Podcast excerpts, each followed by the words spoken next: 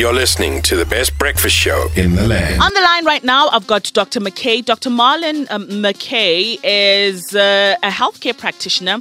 He specializes as a general practitioner, and he'll be talking about the chemical castration that has been put to the table by the ANC Women's League. Uh, in terms of social transformation, the subcommittee during the commission at the conference this past weekend, the idea was rejected at the ANC's last policy conference in 2017. Now, the National Executive Committee member, Mamulindiwe Sisulu, chaired the commission and told a media briefing on Saturday night that the proposal had been revived by female delegates partially as a response to the series of horrific attacks attacks on women over the days leading to the conference. I mean, what a way to start uh, Women's Month. We're starting. Women's Month on the lowest of notes. And on the line, Dr. Marlin McKay. Good morning, Doc. Thank you for joining us. Good morning. Thanks for having me. Doc, let's start from scratch, right? What exactly is chemical castration in simple terms? So, in simple terms, well, we can actually start with the word castration. Yes. Castration would mean any process, procedure by which you would stop the production of the male sex hormone, which is primarily testosterone. Mm-hmm. Mm-hmm. So, you can do this either surgically or medically or chemically. So, surgically would be, would be an operation where you actually remove the testicles, testes, an operation called the um, orchiectomy, okay. and therefore you have no more testosterone. In this case, we are talking about medical or chemical castration whereby we use drugs, medications, either injections or pills, to stop the production of testosterone. And as you know, testosterone is a male sex hormone. So by using chemicals to stop the production of these hormones, you then inhibit any sexual desire. Yeah. It, leads, it basically leads to impotence. So, I mean, with the reduction of testosterone in the body, doc, a lot of other things come up, you know, like the increase of estrogen. Then you find that the man then starts to grow female kind of uh, habits or uh, hormones. Is that the result of chemical castration?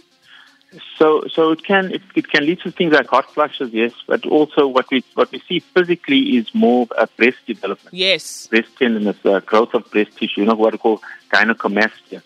Um, but there are more, more, you know, more, more serious ones like um, osteoporosis. It can lead to weight gain, impaired glucose uh, tolerance, which can lead to type two diabetes.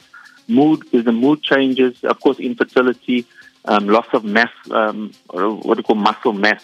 So there are, are quite unique changes that do take place as a result of it. And what is the guarantee of its permanence? So that's that's the whole thing. This is remember, surgery would be once off and permanent. With chemical castration, the moment you stop the treatment, the condition or the you go back to your original state of having testosterone. So this is a chronic, lifelong treatment. So it has to be given every day for the rest of your life, or injections once a month for the rest of your life in order for the, the, the testosterone to stop being produced.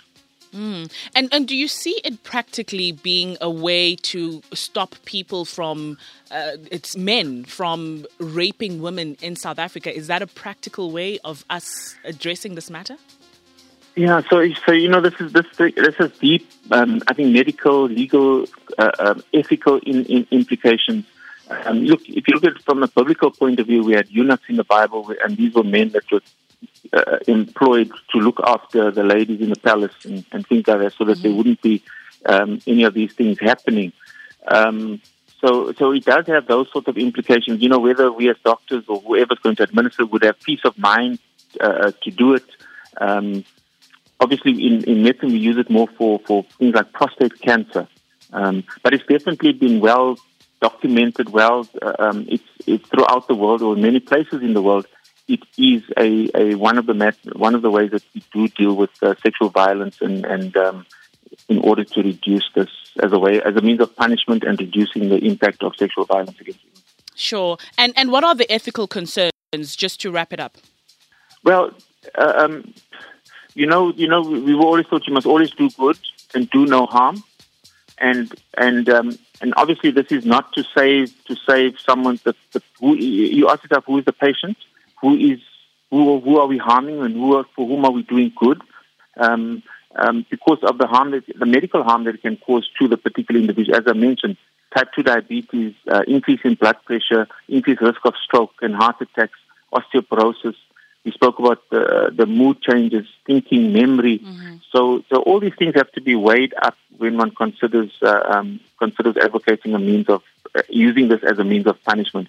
With medication, with medical conditions, it's always the benefits versus the risks, and do the benefits outweigh the risks?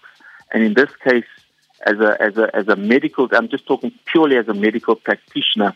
Um, you know, these are things that we would, the medical profession, would always have to have to consider ethical concerns about overtreatment and versus versus punishment. Thank you so much, Doc. Really do appreciate you shedding some light on that. That's Dr. McKay, and he's a healthcare practitioner specializing as a GP. Talking about chemical castration, a very new thing to me, Lonaba. I've never really thought about it or even heard about it, actually. Hashtag the takeoff at Radio 2000 ZA on all social media platforms. Be part of an award winning team.